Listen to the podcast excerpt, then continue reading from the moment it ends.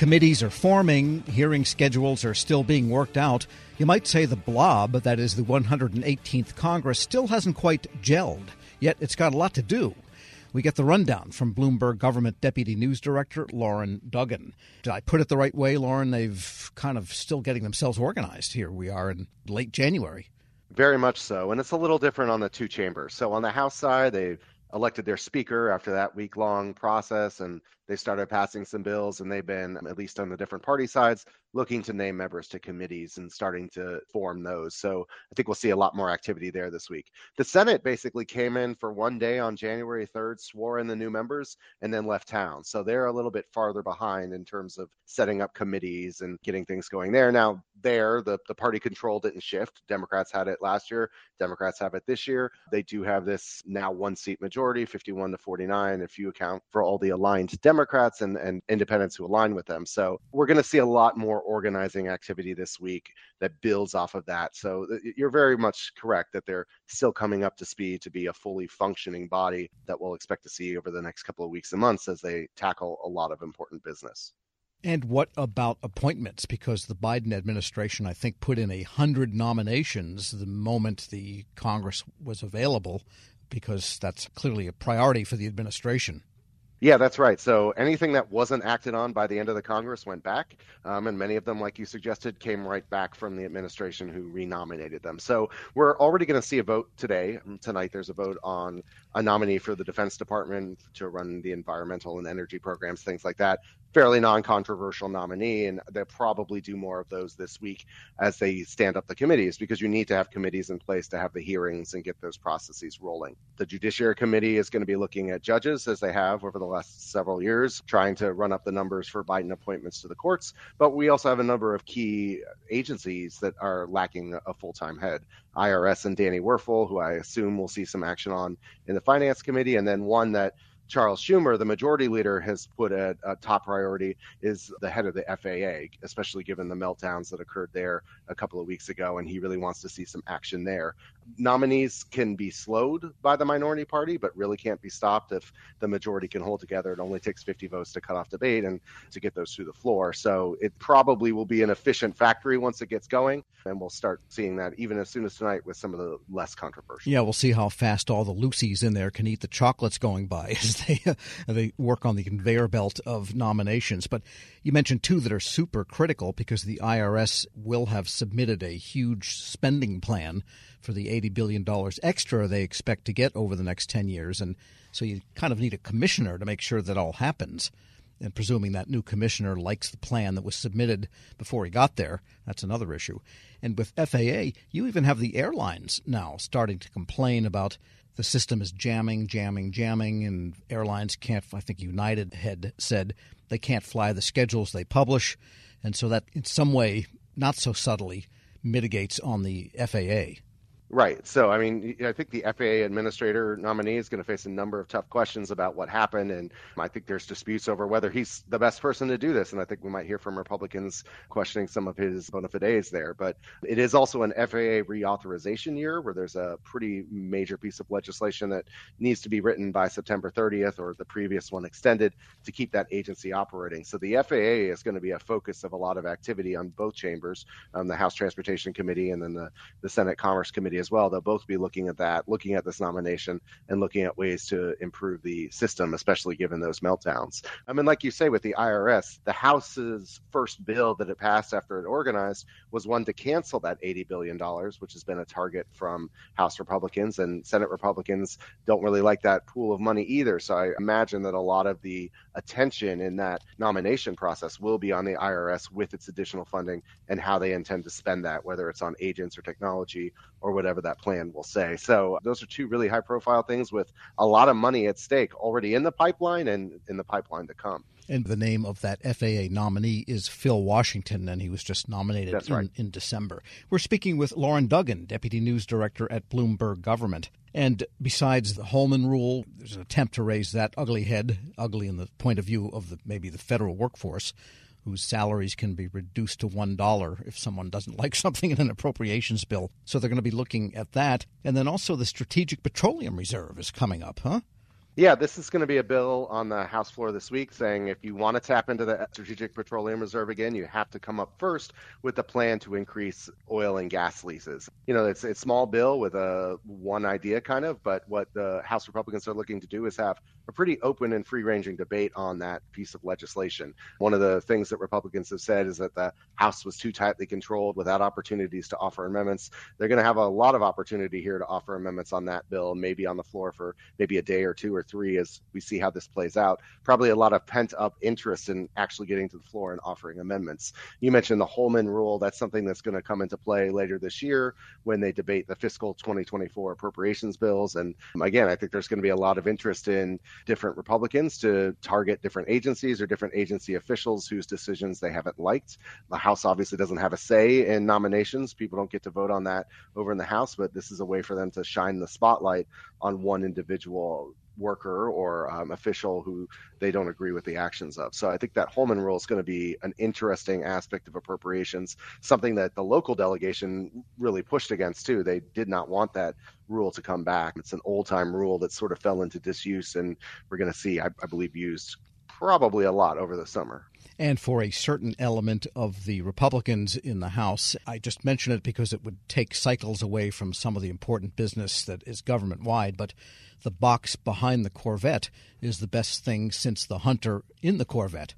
That's right. I think that the investigations that the House Republicans want to launch, um, they have another target here, obviously, with what's gone on with President Biden and the papers at his house, at the Penn Center here in D.C. and elsewhere, and juxtaposing that with how they think that the raids at Mar-a-Lago went. So I, I, think that's going to be a ripe target for them. They created this panel called it's a subcommittee on, as they say, the weaponization of the federal government. That could be a forum for this. Uh, James Comer, who is in charge of the Oversight and Accountability Committee, as it's now known, has a lot of targets, including Hunter Biden and his business dealings. And I'm sure this will come up there as well because the remit for that committee is so wide. So there are a number of targets we're going to see here, um, different panels that have been created, and probably a lot of people called to testify here soon on what's gone on here. Right, and I think they're also going to have their sights on some of the departments too, some of the big agencies, the FBI.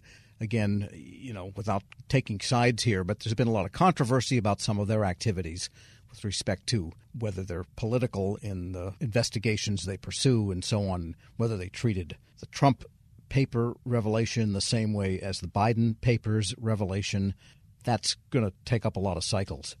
It may indeed take up a lot of cycles with a lot of questions, and maybe FBI Director Wray called up by a number of different panels to answer for that, including the so called weaponization panel. So I think they're going to have a lot of time up there. DHS Secretary Mayorkas and the policies at the border and things that have gone there with Title 42 and it being on the verge of expiring, then not as it's wound its way through the courts. He's going to be in the line of questioning a lot this coming year, with even some people already proposing that he be impeached. So, you know, I think there's going to be a lot here, and the Democrats who are on Capitol Hill are going to have to offer a defense for the administration and fight back. And folks like Jamie Raskin at Oversight and Accountability, and presumably whomever is named on this weaponization of federal government, they're going to have to make make robust defenses and fight back against this as they have these televised hearings over the next couple of months and for really the next two years. And at some point, they're going to have to do something about a budget Right. So the budget is locked in through September 30th, um, and they're going to wait for the Biden administration to send up what they have in their requests. But hanging over that, of course, is the debt ceiling, which really isn't about the budget we're about to spend, but what we've locked into place through appropriations bills, mandatory spending, and the revenue picture. That's really the dominant fiscal debate that will be joined soon. Some people don't want it to be a debate. The White House has said it doesn't really want to negotiate, but Republicans are wanting something in return for raising the debt limit, whether it's spending caps or spending cuts or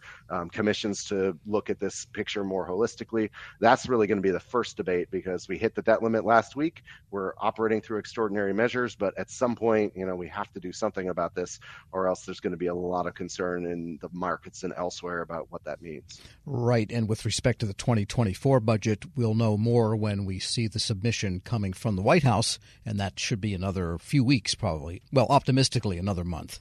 Yeah, I would think so. The late enactment of the appropriations bills has probably slowed that down, and they they want to account for the funding that was there before they asked for new funding, and obviously that takes some time. But I'm sure a lot of people are having late nights and weekends at OMB, getting ready for that budget release at some point in the near future.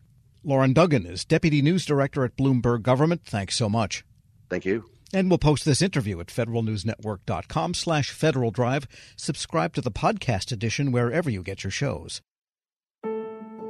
Leadership today, especially within the federal workforce, is being tested more than ever before. Sean Ferguson, Senior Vice President of Government Relations and Chief of Staff to the Office of the Chairman at the Special Olympics, joins host Shane Canfield, CEO of WEPA, to discuss the importance of leadership inclusion, and community building. To learn more about how you can get involved with the Special Olympics in your community, visit specialolympics.org slash get dash involved. Hello, and welcome to the Lessons in Leadership podcast. What are some of the biggest lessons that you've learned working with that community? Oh, uh, yeah, almost, uh, Shane, it's almost immeasurable. The things I've learned since I've been with Special Olympics. I, um, one of the things that drew me to Special Olympics uh, when I made the move over from from the NFL uh, was that my mother, my grandmother, my aunt all took care of of people with intellectual disabilities and and and physical disabilities as well. So all of my life, I was uh, interacting and around um, usually usually young people, but also adults with disabilities and so I, I knew that I knew that work a bit. You know, they they basically were in direct care, and and I will say, and on I obviously will say about my my family, my mother, my aunt, my grandmother, they're saints. Uh, but uh, the the men and women that do take care of people with uh, profound disabilities are are really, um, you know, we we can't do enough to salute them. Um, they're they're really heroes, and um, so I was I was drawn when I I and I just saw that you know Special Olympics was looking for someone, and I thought, well, you know, take a look at it and see, see you know, throw uh, send in my information, and lo and behold, I I, I get hired, and um, I learn uh, every day almost something from especially from our athletes. Uh, we're blessed to have a number of athletes that work here in our office in washington d.c and you know, uh, Terrell, who who works in in our mailroom, who comes by with packages and deliveries. Uh, if you're having a day that's you know getting away from you and you, you coffee hasn't kicked in, but Terrell comes by, always happy, always enthused, uh, has a has a good story. Like it can just turn a day around for you. And and and you think of I I you know often when he'll walk away, I'll be like you know whatever was bothering me or whatever is you know stressing me out and come on, you know, like look at look at Terrell. Like he he faces everything with optimism, and and and I've seen that also in our going to competitions in throughout the United States and globally. You see people who have had everything stacked against them. You know, their parents when they were born were often told this is a tragedy, and you should you should you know send your this child away. Don't don't you know and kind of forget about them. Get, turn them over to the state or or wherever. And and you know that you know just kind of watch, watch your hands of it um, and and and in in these cases the parents didn't do that thankfully. Um, and but they've still faced enormous challenges you know and but you see them out competing on the basketball courts or the football fields or swimming. And uh, and and you know besting their times from from their last competition and they're so committed and just keep fighting through all the obstacles that they've had in front of them that are not just on the sports field but also in growing up and finding education and finding groups to be part of and trying to find jobs. And and and I've seen so much perseverance and grit uh, from a- the athletes of Special Olympics that uh, I, I, Tim Shriver, my boss, the chairman, uh, says all the time, and I couldn't agree with him more. Uh, we get more than we give. Uh, working with Special Olympics, it, you know, we and thank you for your very kind words about the work I do and we do, but but we're the lucky ones. We, those of us that work here are the lucky ones because I I said to someone the other day, you know, the things that I've been able to see and experience with athletes, you just don't get to do that anywhere. That that you know, it's a, and it's so unique and it's so uh, joyful and and I mean, we work hard and you know, we we're up against you know the things that nonprofits are up against and you know the you know the issues of the day, but uh, man, you see it, and and and the inclusion and the at Special Olympics, no one's excluded you know, no, right. no one's excluded.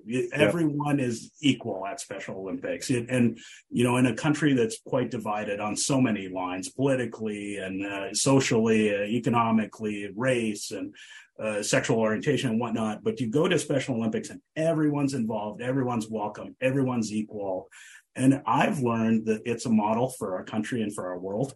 Uh, I, I just think that that if if people were involved in Special Olympics and experience the power of Special Olympics for themselves, I, I, I can't imagine that won't help our country and help our world um, to experience that true inclusion and acceptance of difference. How, how do we get? How can listeners get involved in Special Olympics?